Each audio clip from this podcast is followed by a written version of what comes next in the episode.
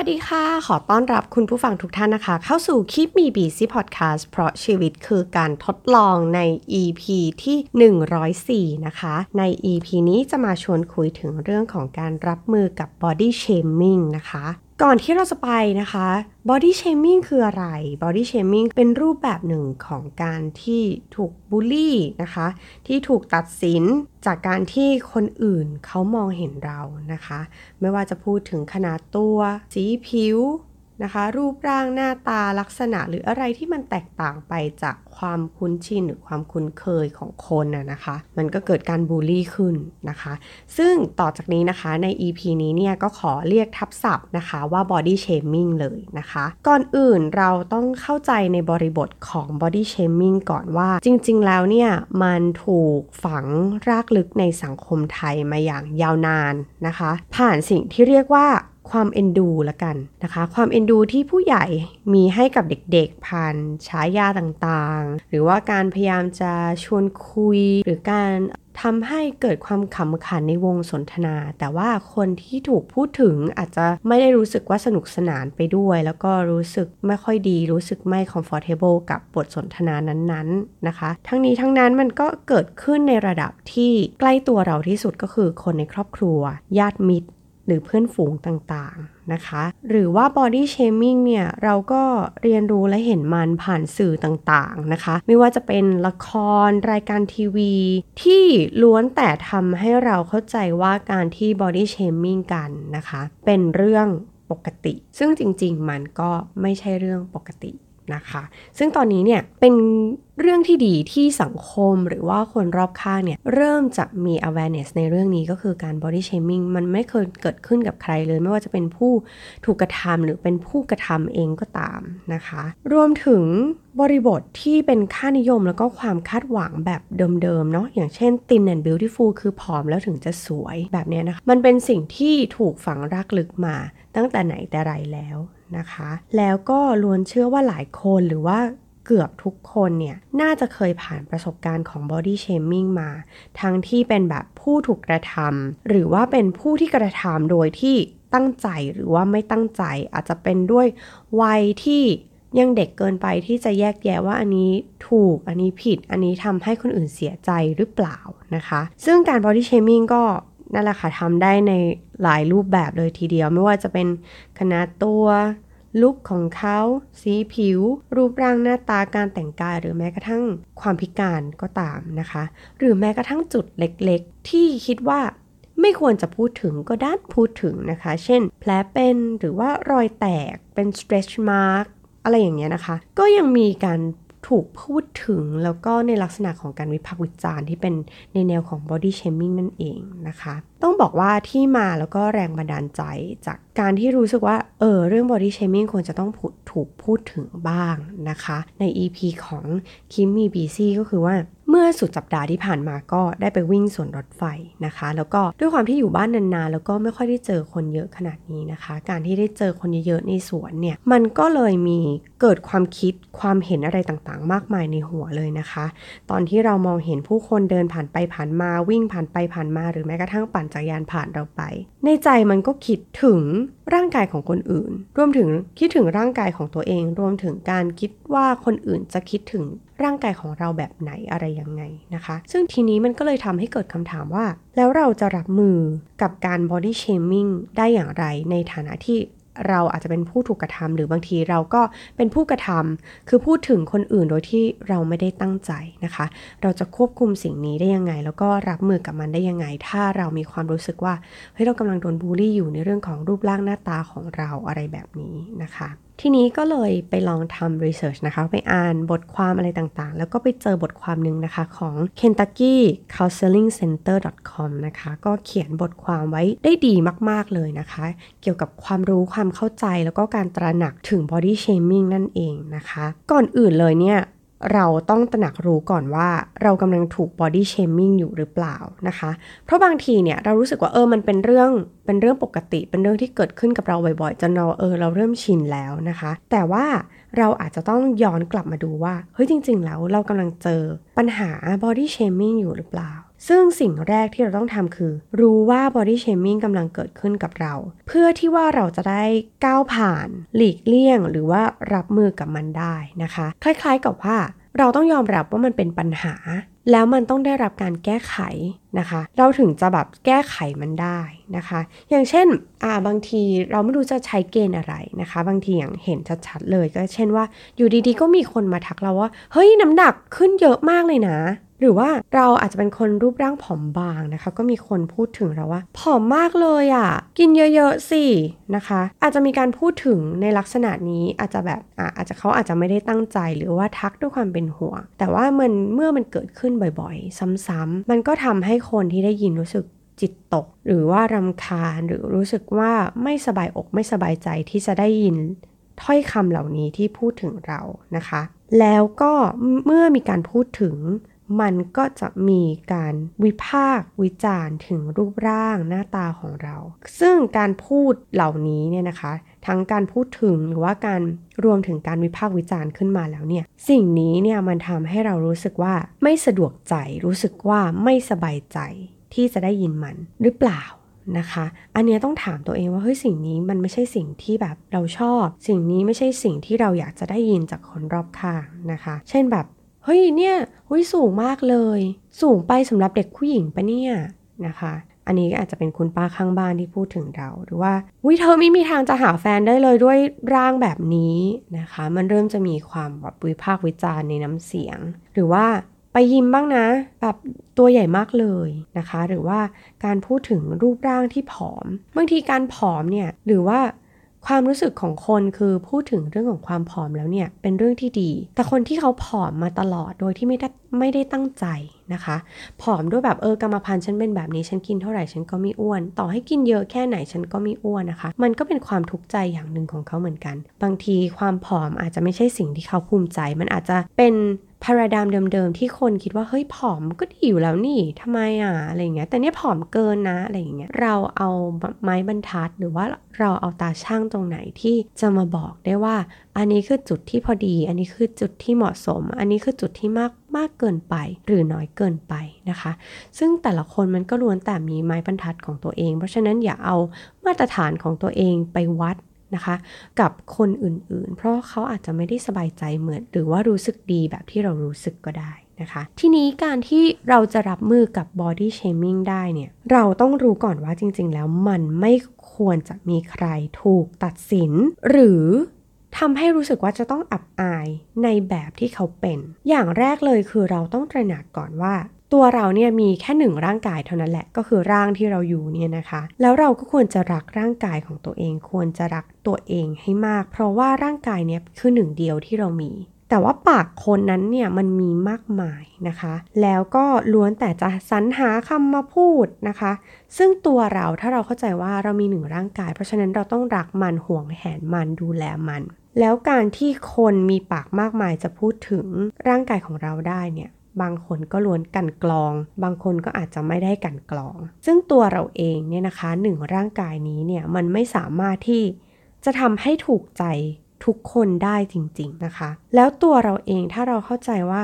เราไม่สามารถที่จะใช้ชีวิตอย่างที่สังคมเขาคาดหวังไปได้สัทุกอย่างเลยเนี่ย มันเป็นสิ่งที่เราควรจะเข้าใจก่อนเป็นพื้นฐานนะคะ จากนั้นเราถึงจะเริ่มรัก ตัวเราในแบบที่เราเป็นได้ และสิ่งที่สำคัญกว่านั้นก็คือเมื่อเรารักตัวเองแล้วเนี่ยเราต้องเรียนรู้ที่จะรู้สึกดีกับตัวเอง เพราะว่าตัวเราเนี่ยมีคุณค่า แล้วตัวเราก็สมควรที่จะได้รับคุณค่านั้นเหมือนกันนะคะ แต่ถ้าตัวเราเองไม่เห็นว่าเฮ้ยเรามีคุณค่านะร่างกายฉันมีคุณค่า เราก็จะยอมปล่อยให้คนอื่นๆเนี่ยมา body shaming เรา ทั้งที่จริง ๆ แล้วนี่คือร่างกายที่เราหวงแหน นี่คือหนึ่งเดียวที่เรามีนั่นเองนะคะ อันนี้ก็คือเป็นสิ่งหนึ่งที่เราจะต้องทำความเข้าใจกันก่อน ก่อนที่เราจะไปรับมือกับมันนะคะ ซึ่งวิธีการรับมือนะคะ Kentucky Counseling Center เนี่ยเขาก็พูดถึงได้อย่างน่าสนใจก็คือ ข้อแรกเอิมขอสรุปง่าย ๆ ก็คือว่า เมื่อเราปรับเปลี่ยนใครไม่ได้ เราก็ต้องปรับเปลี่ยนวิธีการคิดของตัวเราเอง นะคะ นั่นก็คือการมี body positivity หรือว่าความรู้สึกดีหรือว่าภูมิใจในร่างกายของเราเองนะคะ การที่เรายอมรับเข้าใจแล้วก็รู้สึกดีกับร่างกายของเรา ไม่ว่าเราจะอยู่ในรูปร่างหน้าตาสีผิวแบบไหนนะคะ เราก็ควรจะ ยอมรับแล้วก็เข้าใจว่าฉันเปลี่ยนอะไรไปมากกว่านี้ไม่ได้นี่คือตัวตนของฉัน แล้วมันก็ไม่ควรจะมีใครเนี่ยมาทำให้ร่างกายรูปร่าง หรือสิ่งที่ฉันเป็นเนี่ยมันถูกด้อยค่าลงไปนะคะ ซึ่งการที่เรามี body positivity แบบนี้เนี่ย มันจะส่งผลดีกับสุขภาพจิตของเรา ในเชิงของว่าเราจะมีความมั่นใจมากขึ้น เรารักตัวเองมากขึ้นนะคะ ความเครียดความวิตกกังวลว่าคนอื่นจะรู้สึกยังไงกับเรา คือเหมือนเอาความสุขของตัวเองอะไปพ่วงไว้กับสิ่งที่คนอื่นคิดสิ่งที่คนอื่นพูดเนี่ยนะคะ น้อยลง แล้วเมื่อเรามี body positivity หรือว่าความรู้สึกดีกับร่างกายของตัวเองแล้วเนี่ยนะคะ มันก็จะทำให้เราเริ่มรู้สึกขอบคุณในสิ่งที่เรามีนะคะ เช่นอย่างน้อยที่สุด ฉันก็มีร่างกายครบ 32 ฉันยังเดินเหินได้ปกติกินข้าวได้ปกติอร่อยและมีความสุข เมื่อเรารู้สึกขอบคุณในสิ่งที่เรามี เราก็จะไม่พยายามไปเติมเต็มไปอุดรอยต่างๆ ที่เราคิดว่ามันเป็นสิ่งที่เราขาด เหมือนเรารู้สึกว่าเฮ้ยเราพอดีแล้วอะนี่คือสิ่งที่ฉันมีอะแล้วเราก็ไม่ได้ขวนขวายที่แบบจะต้องไปทำอะไร กับสิ่งที่เราขาดไปหรือมองหาในสิ่งที่เราขาดหรือ สิ่งที่เราคิดว่าเราบกพร่องนะคะ ซึ่งการบำบัดต่างๆ จะช่วยไม่ได้เลย ถ้าเราไม่รู้สึกมั่นใจในตัวเองหรือว่ารู้สึกดีกับร่างกายของตัวเราเองนั่นเองนะคะฉะนั้นสิ่งหนึ่งที่เราทำได้ก็คือการลดละหรือว่าเลิกความกังวลว่า พื่อนจะคิดยังไงกับเรา เพื่อนร่วมงานจะรู้สึกยังไงกับรูปร่างหน้าตาของเราที่เปลี่ยนไปหลังจาก work from home อะไรอย่างเงี้ยนะคะ หรือว่าแม้กระทั่งโลกเนี้ยเขามองเราแบบไหนหรือคาดหวังให้เราเป็นแบบไหน เราก็จะรู้สึกว่า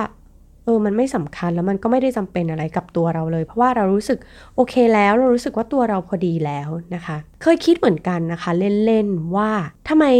คนเราหรือว่าคนรอบตัวของเราอะ ถึงไม่มีทักกันว่าแบบเฮ้ยพอดีแล้วอะเวลาเจอคนคนหนึ่งหรือเพื่อนคนหนึ่งที่ไม่เจอกันนานแบบเฮ้ยเราว่าเฮ้ยแกพอดีมากเลยนะ พอดีแล้วอะไม่อ้วนไปไม่ผอมไปหรืออะไรอย่างเงี้ย คือทำไมเราถึงไม่ทักกันในเรื่องที่ดีๆ ในเรื่องที่ไม่ได้เอาความตัดสินไปความตัดสินของเราเนี่ยไปบอกคนอื่นทำไมเราถึงไม่พูดกับเขาในมุมที่เรารู้สึกว่ามันเป็นมุมที่ดี มุมที่โอเค เช่นเฮ้ยวันนี้แต่งตัวสวยวันนี้สไตล์โอเคมากนะคะ หรือว่าเฮ้ยเออคุณพอดีแล้วอะเรารู้สึกว่าคุณพอดีอะคือทำไมเราถึงจะต้องเอาพูดถึงในสิ่งที่มันแบบเบี่ยงเบนไปจากสิ่งที่เรารู้สึกด้วย ถ้าคุณรู้สึกบางทีก็ไม่ต้องพูดออกมาก็ได้นะคะ อันนี้ก็อาจจะต้องเป็นสิ่งที่เราระวังบางทีแบบ เขาคิดว่า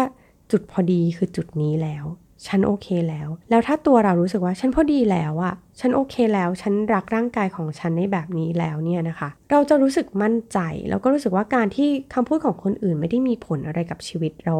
มากมายสักเท่าไหร่นะคะ ต้องบอกว่าช่วงนี้นะคะ เป็นช่วงที่เอ็มรู้สึกว่าเราพอดีแล้วกับน้ำหนักของตัวเอง พอดีแล้วกับสิ่งที่เรามองเห็นตัวเองในกระจกเรารู้สึกว่ามันพอดี เรามีความสุขกับสิ่งนี้แล้ว แม้ว่าคนรอบข้างจะรู้สึกว่า เฮ้ยผอม ผอมไป ผอมลงนะคะ ซึ่งสิ่งเนี้ยเรารู้สึกว่าเราไม่ได้ผอมลง เรารู้สึกว่าเราโอเคกับร่างกายของเราแบบนี้แล้ว ซึ่งความรู้สึกเนี้ยเอ็มก็เลยคิดว่าถ้าคนอื่นๆ รู้สึกว่าเฮ้ยตัวเองพอดีแล้วอะณจุดนี้เนี่ยเราจะไม่หวั่นไหวหรือว่าจะไปวิตกกังวลกับความคิดของคนอื่นๆ หรือคนรอบตัวของเรา หรือแม้กระทั่งแบบคอมเมนต์ออนไลน์อะไรก็ตาม นะคะ เพราะเรารู้สึกว่าเรามั่นใจเรามีความสุขกับสิ่งที่เราเป็นแล้ว เราไม่ได้อยากจะอ้วนขึ้นหรือผอมลงไปมากกว่านี้ เราไม่ได้อยากจะรู้สึกว่าแก้มเราจะต้องเล็กลงไปมากกว่านี้แล้ว เรารู้สึกพอดีและโอเคแล้ว มันเป็นจุดที่เราสบายแล้ว เพราะฉะนั้นเราก็จะค่อนข้างจะมั่นคงนะคะ กับตัวเองแล้ว อันนี้จะทำให้เรารู้สึกเออ รู้สึกปล่อยผ่านได้ เวลาคนพูดถึงในสิ่งที่แบบพูดถึงรูปร่างหน้าตา หุ่นผิวพรรณอะไรของเราก็ตาม ถ้าเรารู้สึกมั่นใจมั่นคง เราก็จะรู้สึกว่าปล่อยผ่านมันได้อย่างง่ายดายนั่นเองนะคะอันนี้ก็เป็นสิ่งหนึ่งที่แบบรู้สึกว่าเฮ้ยเป็นเรื่องที่ดี คือเราไม่เคยพูดถึงในเรื่องของ body positivity ของของเราสักเท่าไหร่ เรามักจะมองหาจุดที่แบบบกพร่อง แล้วเราต้องไปแก้ไขมันนะคะ โดยที่จริงๆแล้วภาพรวมโดยรวมแล้ว หลายสิ่งที่เรามีล้วนเป็นสิ่งที่โอเคแล้ว พอดีแล้วสำหรับเรานั่นเองนะคะ ทีนี้มันไม่แปลกนะ ถ้าเราจะชื่นชมร่างกายของเรา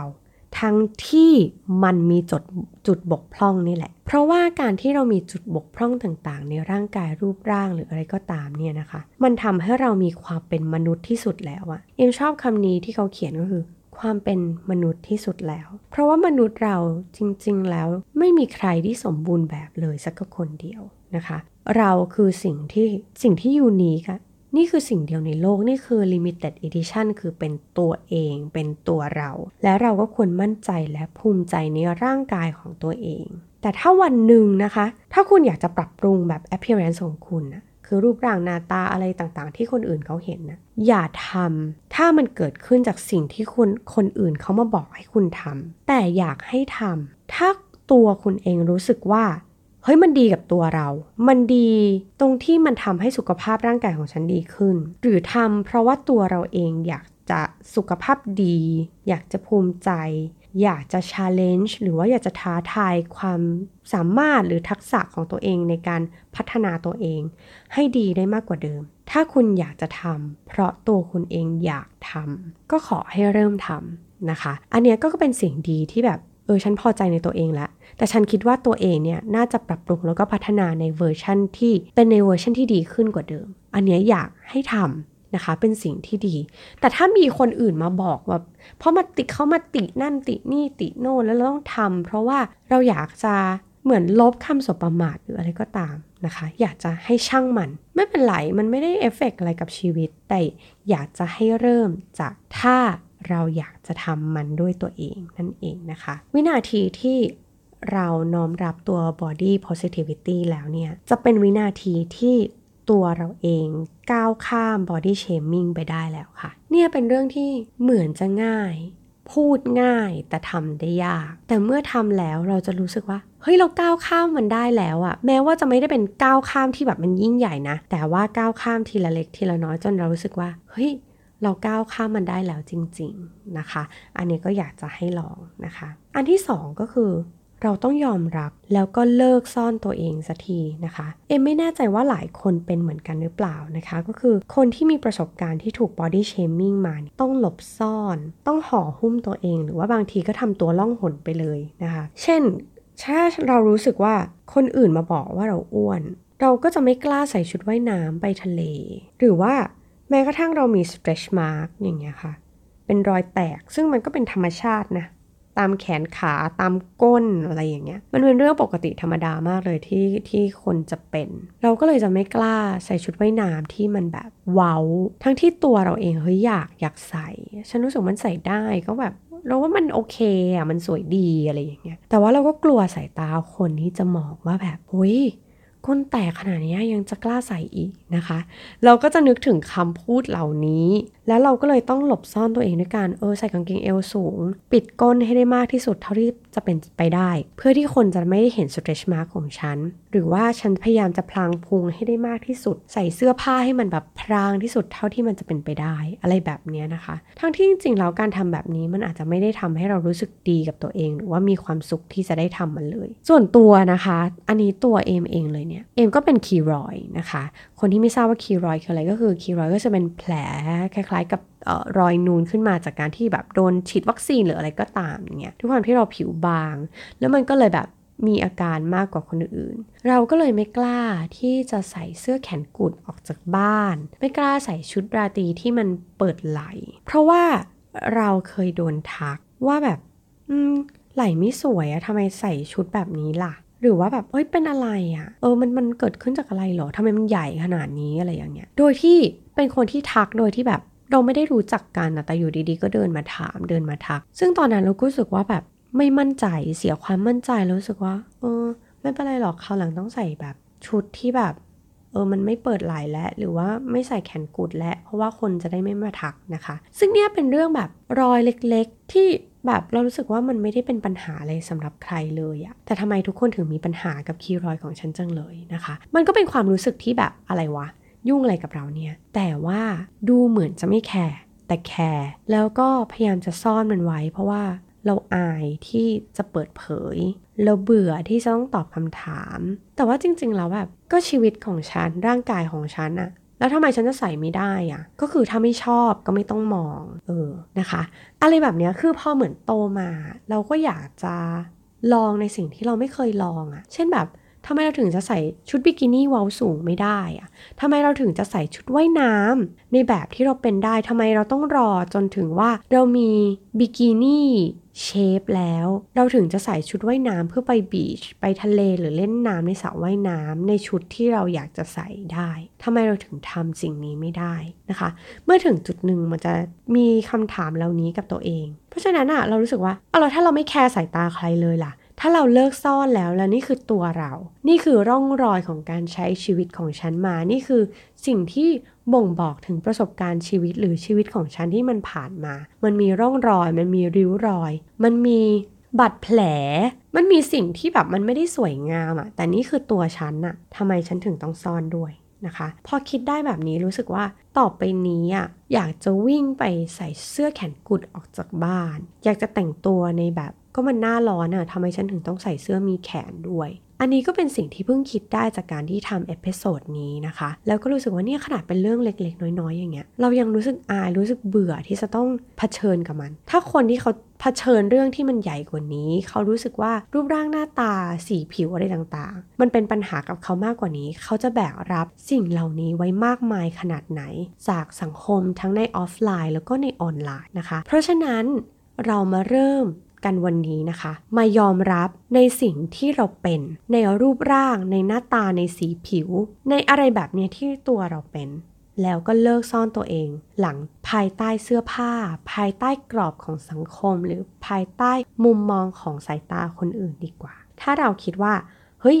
ชีวิตมันสั้นนะทำไมเราถึงต้องใช้ชีวิตแบบที่แคร์สายตาคนอื่น หรือแคร์คำถามจากคนอื่นด้วยทำไมเราถึง enjoy life แบบที่เราอยากจะเป็นไม่ได้ เมื่อเราคิดได้แบบเนี้ย เราจะรู้สึกว่าทำไมต้องแคร์วะฉันไม่ขอตังค์เธอมาซื้อเสื้อผ้าหรอ ถ้ารู้สึกว่ามันไม่สวยงามไม่ต้องมองจ้ะ อะไรแบบเนี้ย อย่าให้ความคิดของคนอื่นเข้ามาในหัวเรา เราต้องเริ่มรักเข้าใจ แล้วก็ยอมรับในร่างกายของเรา เพราะฉะนั้นเลิกซ่อนตัวเองสักทีนะคะ ถ้าคุณผู้ฟังคิดว่ามันยากให้ลองทำแล้วค่อยๆก้าวผ่านมันไปทีละนิดทีละนิด แล้วในที่สุดอะมันจะก้าวข้ามผ่านสิ่งนี้ไปได้ อย่างภาคภูมิใจ โดยที่ตัวเราเองก็ภูมิใจในตัวเองนะคะข้อที่ 3 คือ เมื่อเรารู้แล้วว่าเรารักตัวเอง เรามั่นใจเราเข้าใจเรายอมรับตัวเราอย่างที่เราเป็นแล้วเนี่ยเราก็น่าจะพร้อมที่จะแยกแยะความหวังดีให้ออกนะคะ การรักตัวเองมันก็ดีนะ แต่บางทีบางครั้งเนี่ย ถ้ามันหมายถึงการมีสุขภาพที่ดี เราอาจจะต้องหยุดฟังกับคนที่เรารู้สึกว่าสบายใจ และคนนี้จริงใจกับเราจริง ๆ ที่จะฟีดแบ็ที่จะบอกที่จะเตือนเรา นะคะ อาจจะต้องมีคนที่เป็นพื้นที่ปลอดภัยของเรา เช่น คุณพ่อคุณแม่หรือเพื่อนสนิท หรือแฟนที่เขาจริงใจกับเราจริง ๆ เมื่อเขาห่วงใยพูดกับเราอย่างจริงใจ เราอาจจะอาจจะต้องหยุดฟังนะคะยกตัวอย่างเช่น ถ้าเราน้ำหนักขึ้นอยู่ดีๆแล้วก็น้ำหนักขึ้นมากๆเลยเนี่ย มันอาจจะเป็นประเด็นที่ค่อนข้าง sensitive แต่ว่าเมื่อคนใกล้ตัวของเราหรือคนที่เขาเป็นห่วงเป็นใยเราจริง ๆ เนี่ยเขาอาจจะมีการ concern ในเรื่องของสุขภาพตามมาก็ได้ นะคะ จากน้ำหนักที่เพิ่มขึ้นมากๆ ซึ่งบางทีเนี่ยการสังเกตการเปลี่ยนแปลงของร่างกายเนี่ยมันก็อาจจะช่วยให้เราสามารถหาสาเหตุได้เจอหรือว่าเฮ้ยมันจะเอฟเฟกยังไงในระยะยาวกับร่างกายของเราบ้าง ทั้งไขมันน้ำตาล หรือว่าข้อต่างๆ เมื่อน้ำหนักมากขึ้นอะไรแบบนี้นะคะ อันนี้ถ้าได้รับฟีดแบ็กอย่างจริงใจ แล้วก็เป็นห่วงเป็นใยจริง ๆ เราอาจจะต้องหยุดฟัง แล้วก็ลองคิดดูว่าเฮ้ยจริง ๆ มันส่งผลกับสุขภาพ ของเราจริง ๆ มากกว่าความสวยงามหรือเปล่านะคะ อันนี้มันก็อาจจะเป็นอีกมิติหนึ่งที่ทำให้เราไม่ได้แบบรักตัวเองจนสุดโต่งแต่เมื่อรักตัวเองแล้วต้องรักอย่างมีสติ แล้วก็เปิดรับความเห็นจากคนที่เรารู้สึกว่านี่คือพื้นที่ปลอดภัยของเรา แล้วเขา feedback เราอย่างจริงใจนั่นเองนะคะ ข้อที่4นะคะ การที่เราจะรับมือกับ body shaming ได้ก็คือ การรักแล้วก็ใจดีกับตัวเองนะคะ ที่สำคัญที่สุดเลย ใครจะ bully body shaming ร่างกายของเราได้ แต่ตัวเรานั่นแหละ อยากเป็นคนทำนะคะสำคัญที่สุดคือเราต้องใจดีกับตัวเอง เราต้องเคารพตัวเองแล้วก็ฝึกที่จะรักตัวเอง พูดถึงตัวเองกับตัวเองในแง่ดีนะคะ อย่างเช่นแบบเวลาที่เอไม่แน่ใจว่าคุณผู้ฟังเป็นเหมือนกันหรือเปล่าก็คือหลังจากอาบน้ำเสร็จเนี่ย เวลาที่เราโปเนี่ยเรามายืนพิจารณาร่างกายของตัวเอง แล้วรู้สึกว่าก็โอเคนะ ด้วยวัยขนาดนี้ร่างกายยังเป็นแบบนี้อยู่ โอเคเฮ้ยมีกล้ามเนื้อเออขอบคุณที่ออกกำลังกายอะมีพุงนิดหน่อยอะไม่เป็นไรเดี๋ยวออกกำลังกาย หรือว่าคุมอาหารมันน่าจะแบบดีขึ้น หรือว่าเฮ้ยเออ อย่างน้อยก็ยังมีเอวเฮ้ยก้นใหญ่เหมือนกันนะ แต่ว่ามันสวยนะ มันดีนี่คือตัวเราอะไรแบบเนี้ยลองสำรวจตัวเองไปเรื่อยๆ แล้วก็ชื่นชมกับสิ่งที่เรามีสิ่งที่เราเป็น แล้วก็พูดถึง ร่างกายของตัวเองที่แบบมันเป็นในเชิงบวก ในแง่ดี แล้วทำให้รู้สึกว่าเราภาคภูมิใจกับการที่ตัวเราเป็นตัวเรานะคะ มองแล้วก็เรียนรู้ที่จะบอกรักร่างกายของเราขอบคุณร่องรอย ขอบคุณ stretch mark ขอบคุณพุงกะทิน้อยๆ ที่ทำให้ตัวเรา unique แบบนี้นะคะ แล้วก็เลิกมองหาความสมบูรณ์แบบ เพราะมันไม่มีหรอกค่ะ ความสมบูรณ์แบบนั้น ข้อที่ 5 นะคะ ที่น่าสนใจก็คือว่าเราสามารถที่จะควบคุม social media account ของตัวเองได้ ถ้า account ไหนที่เราไปตามแล้ว หรือว่าเออเพจไหนที่ไปตามแล้วรู้สึกว่า เฮ้ยเขาแบบ body shaming จังเลย เขาแบบทำให้เรารู้สึกแบบแย่กับ Account นี้ก็เลิกตามเลิก Follow ไป นะคะ แล้วก็ปรับเปลี่ยน Account ที่เราติดตามเนี่ย ให้เป็น Account ที่สามารถที่จะหาแรงบันดาลใจจากอินฟลูเอนเซอร์คนนั้นได้ เขาสร้างพลังดีๆ มอบพลังบวก หรือว่าส่งเสริมให้เรารักตัวเองมากขึ้นได้ ก็ขอให้ Follow เขามากขึ้นนะคะ ส่วนคนไหนที่เรารู้สึกเป็น toxic หรือว่าโหยคนนี้ body shaming แบบทุกคนแม้กระทั่งตัวเองเลย แบบนี้มันอาจจะเป็น toxic ที่เราสามารถที่จะตัดออกไปได้อย่างง่าย ๆนะคะ ก็จงทำและเราก็จะสามารถที่จะรับมือกับ body shaming ได้ดีขึ้น ด้วยความที่เราเลือกที่จะรับพลังงานดีๆ เข้ามาสู่ตัวเราเองนั่นเองนะคะ ข้อที่ 6 นะคะ ก็คือการขอบคุณในร่างกายของตัวเอง ขอบคุณสิ่งที่มี ไม่มองหาในสิ่งที่ขาด ขอบคุณตัวเองที่ยังสุขภาพดีเดินเหินได้ปกติ และยังกินข้าวอร่อยอยู่ แล้วก็ยังมีชีวิตที่ ปลอดภัยไร้โรคนะคะ ถ้าเราขอบคุณตัวเองขอบคุณร่างกายตัวเองอย่างนี้แล้ว แล้วสามารถที่จะยอมรับได้ว่าทุกคนอะมี flaw มีจุดบกพร่อง มีจุดที่ไม่สวยงาม แม้กระทั่งดาราหรือเซเลบริตี้ต่างๆ เขาก็มีเหมือนกัน เพียงแต่ว่าเขาชู หรือว่าเขาเลือกที่จะมองในจุดเด่นของตัวเอง ในจุดที่เขารู้สึกมั่นใจแล้วก็พอใจและรักในร่างกายของตัวเองนั่นเองนะคะ เพราะฉะนั้นการที่มีจุดบกพร่องจุดที่ไม่สวยงาม มันเป็นเรื่องธรรมดา เราแค่ต้องยอมรับเข้าใจมันให้ได้เท่านั้นเองนะคะ ซึ่งวิธีของการที่จะรับมือกับคนที่แบบ body shaming ต่างๆ โดยที่แบบอาจจะรู้ตัวหรือไม่รู้ตัวเนี่ยบางทีสิ่งที่เราทำได้ก็คือไม่เถียงไม่ต่อความยาวสาวความยืดอะไรแบบนี้นะคะ รู้สึกมันควรจะจบไป หลักๆ ใด ๆ เลยคือ เริ่มจากสุภาพ แล้วก็ตอบกลับไปอย่างสุภาพ เช่นแบบเฮ้ยขอบคุณนะที่เป็นห่วง แต่ว่าตอนนี้เรารู้สึก โอเคกับตัวเองมากๆ รู้สึกดีกับร่างกายของตัวเองแล้ว แล้วก็ขอบคุณมาก ๆ เลย ถ้าจะไม่พูดถึงเรื่องนี้อีกในอนาคต เพราะว่ามันทำให้เรารู้สึกไม่สบายใจนะคะ บางทีการพูดไปเลย ก็อาจจะเป็นสิ่งที่ดีถ้าเรารู้สึกว่าแบบเราไม่โอเคจริง ๆ นะคะ หรือว่าถ้าเรามั่นคงพอแล้วอะเรารู้สึกเรารักตัวเองแล้วอะ วกคอมเมนต์เหล่านี้ก็จะไม่ได้มีผลอะไรกับตัวเรามากจนเกินไปนะคะ เพราะฉะนั้นทุกอย่างเนี่ยนะคะเริ่มต้นที่ตัวเราเองทั้งนั้นเลยนะคะ แต่ว่าถ้าคุณผู้ฟังรู้สึกว่าตัวเองไม่สามารถที่จะก้าวผ่านเรื่องนี้ได้ด้วยตัวเองนะคะ การลองพบแพทย์หรือว่าการไป consult กับผู้เชี่ยวชาญก็อาจจะเป็นทางเลือกหนึ่ง ซึ่งจะช่วยให้เราก้าวข้ามผ่านสิ่งที่เราเจอนะคะ โดยเฉพาะเรื่องของ body shaming ที่เราพูดถึงกันอยู่ นะคะ ก็อันนี้ก็เป็นเรื่องราวทั้งหมดที่มาเล่าให้ฟังนะคะ ว่าเราจะรับมือกับ body shaming ได้ยังไงนะคะ หลักๆก็คือโฟกัสที่ตัวเองยอมรับ แล้วก็รักแล้วก็ขอบคุณในร่างกายของตัวเอง เมื่อเรามั่นคงเพียงพอเนี่ยไม่ว่าคำพูดไหนๆก็ไม่อาจจะมาทำให้ตัวเราอะหวั่นวิตกหรือว่าแบบ ทำให้เราวิตกกังวลมากจนเกินไปหรือเครียด หรือรู้สึกแบบไม่ภูมิใจในตัวเองได้นะคะ ลองปรับมุมมอง ลองทำความเข้าใจกับตัวเองให้มากยิ่งขึ้น แล้วมันอาจจะทำให้เราก้าวข้าม body shaming ที่เราเจออยู่ปัจจุบันก็ได้นะคะ ก็หวังว่า EP นี้นะคะจะเป็นประโยชน์กับคุณผู้ฟังนะคะแล้วก็ถ้าใครที่รู้สึกว่าเออมีวิธีการที่ตัวเองก้าวข้ามผ่าน body shaming ได้นะคะ ก็สามารถมาพูดคุยหรือว่ามาแชร์กันได้นะคะ ทั้งใน Facebook Page ของ The Infinity นะคะ Facebook Page ของ Kimi BC Podcast นะคะ หรือว่าจะมาพูดคุยกันใน YouTube หรือว่า b l o g d i t ก็ได้นะคะของ The Infinity เช่นเดียวกัน ก็สำหรับ EP นี้ลาไปแล้ว สวัสดีค่ะ